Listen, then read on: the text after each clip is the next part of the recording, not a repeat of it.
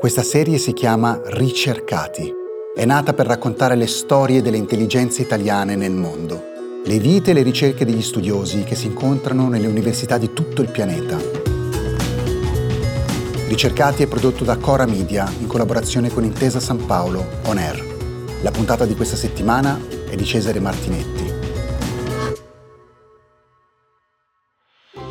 Questa puntata dei ricercati è in collegamento con New York, che è un posto che sentiamo spesso con dei nostri amici italiani che sono là a studiare, a lavorare. Con noi quest'oggi c'è Luca Falciola, ha 42 anni, è milanese, è cresciuto sul Lago Maggiore, eh, insegna, studia, ricerca, lavora alla Columbia University, dove si trova da un po' più di 5 anni e adesso lui ci racconta la sua avventura perché Luca sei a New York. Ho studiato scienze politiche e relazioni internazionali all'Università Cattolica di Milano, poi ho fatto un dottorato in storia tra Parigi e Milano, poi ho proseguito la mia specializzazione negli Stati Uniti, prima alla Yale University e poi alla New York University. Nel 2017 sono approdato alla Columbia University di New York in un centro di ricerca che si chiama European Institute, che è un centro multidisciplinare di studi sulla politica, la cultura e le società europee. In questo momento insegno un corso sulla violenza politica nell'Europa del XX secolo, un corso sulla storia dell'integrazione europea e un altro corso sul radicalismo politico in Europa. Ecco, perché questa scelta? È un tuo interesse personale di studio? C'è stata una tua partecipazione eh, giovanile o magari tuttora o poi prolungata con dei movimenti sociali? Da sempre mi affascina il tema del radicalismo politico, pensiero e azione di chi persegue cambiamenti eh, sociali straordinari, sistemici, cioè l'atteggiamento di chi va o pretende di andare alla radice dei problemi. C'è una frase del giovane Marx nella critica della filosofia del diritto di Hegel che dice essere radicali significa andare alla radice delle cose e per l'uomo la radice delle cose è l'uomo stesso. Radicale è chi critica la condizione umana e lotta per trasformare lo status quo, rifiutando ovviamente il conservatorismo ma anche il riformismo.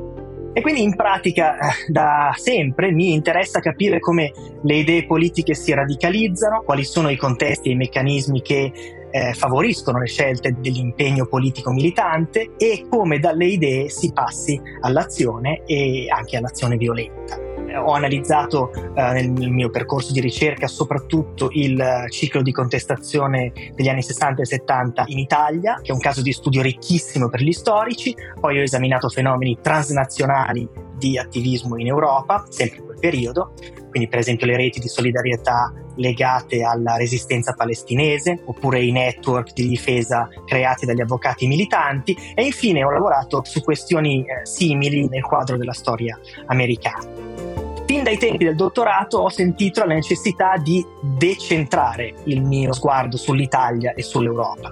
Cioè notavo una prospettiva limitata da una angolatura, secondo me, troppo nazionale. E notavo anche una influenza molto problematica sulla scrittura della storia da parte dei protagonisti di quelle stesse vicende. Sto parlando di eventi piuttosto recenti, spesso traumatici e ancora dolorosi e dunque notavo una narrazione o troppo simpatizzante o troppo demonizzante del radicalismo politico, che quindi insomma, ne offuscava un po' la comprensione.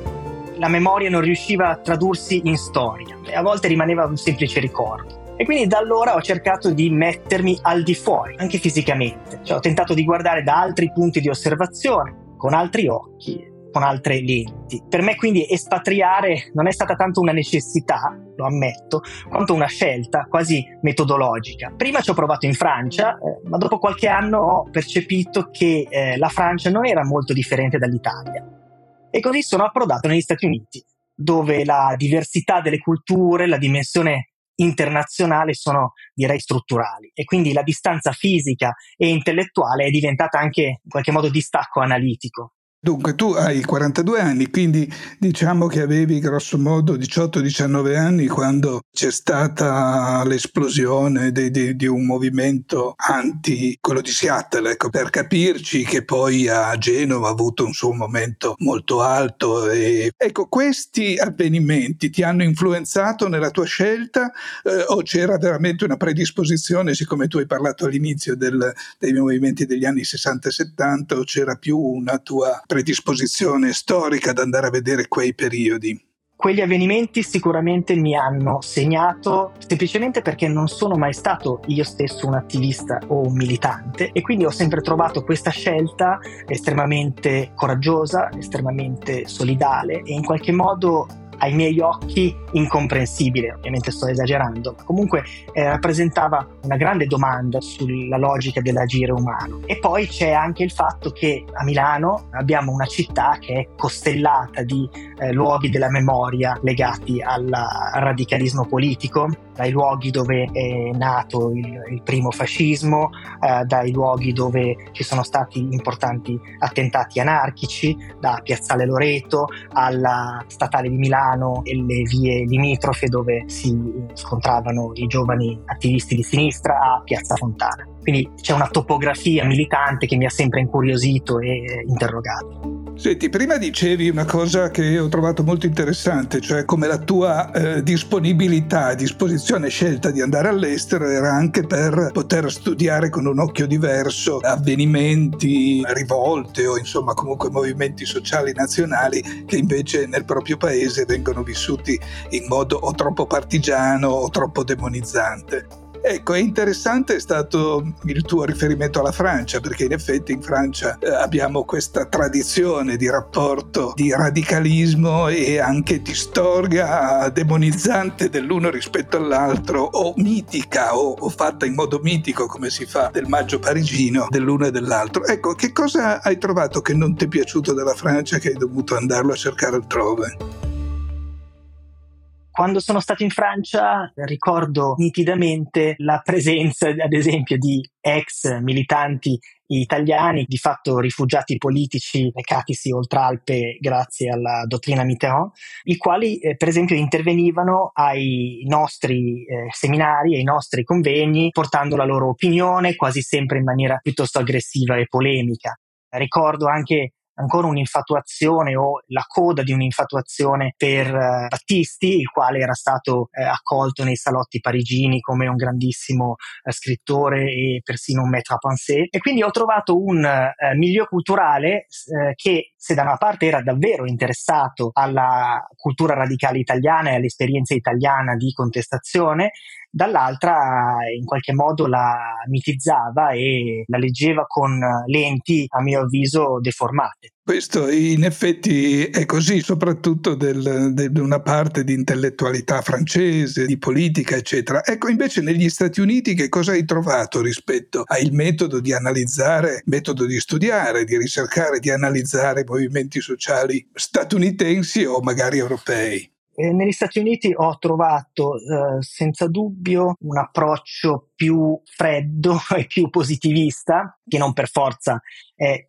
positivo e, e produttivo, ma eh, ai miei occhi eh, era utile a, raffreddare la materia di studio che appunto in Europa era ancora incandescente. Poi ho trovato risorse e spazi per la ricerca straordinari, ho trovato colleghi e studenti estremamente stimolanti, ho trovato una abitudine alla critica accademica, anche feroce, ma sempre eh, salutare. Ho trovato competizione, anche quella feroce. Ho trovato un'attitudine positiva a prendere sul serio la ricerca, inclusa la ricerca storica, la ricerca non applicata. E ho trovato anche, ma questo è un po' un altro discorso, la necessità di esprimermi in una lingua franca, l'inglese, che mi ha da una parte connesso con tanti lettori sparsi per il mondo e dall'altra mi ha decentrato ancora di più, forse regalandomi anche un po' di chiarezza concettuale ed espressiva. Il linguaggio accademico italiano spesso ne difetta, a mio avviso. Ecco, adesso poi parliamo anche di questo, però eh, dimmi ancora qualcosa sul modo in cui lavori negli Stati Uniti, alla Columbia, chi sono i tuoi studenti, che tipo di interesse esprimono rispetto ai loro movimenti sociali oppure a quelli europei. Considera che Columbia è l'università più antica di New York, è una delle otto Ivy League Universities, ci hanno studiato tre presidenti degli Stati Uniti, ma anche che so Allen Ginsberg, uh, Jack Kerouac, ci hanno insegnato tra gli altri italiani Enrico Fermi o Giovanni Sartori più recentemente, poi tanto per citare altri grandi Adorno, Horkheimer, Marcuse della, scu- della scuola di Francoforte. Eh, quindi è un luogo che ti ridimensiona naturalmente, ti fa sentire piccino rispetto eh, ai grandi. Ma è anche un ecosistema intellettuale davvero stimolante dove passano costantemente talenti e personalità eh, significative. I miei studenti sono molto curiosi e assetati di sapere, mi ritengo molto fortunato, insegno ad una selezione che non rappresenta lo studente medio americano, bisogna dirlo, vengono da tutto il mondo, dalla Cina al Brasile, poi sono studenti che entrano al college dopo una selezione molto rigida, a Colombia sono meno del 4% delle domande di immatricolazione e le domande sono ogni anno circa 60.000 la metà degli studenti pagano una retta molto alta, più di 60.000 dollari all'anno, e quindi vogliono approfittare di questa grande opportunità che hanno.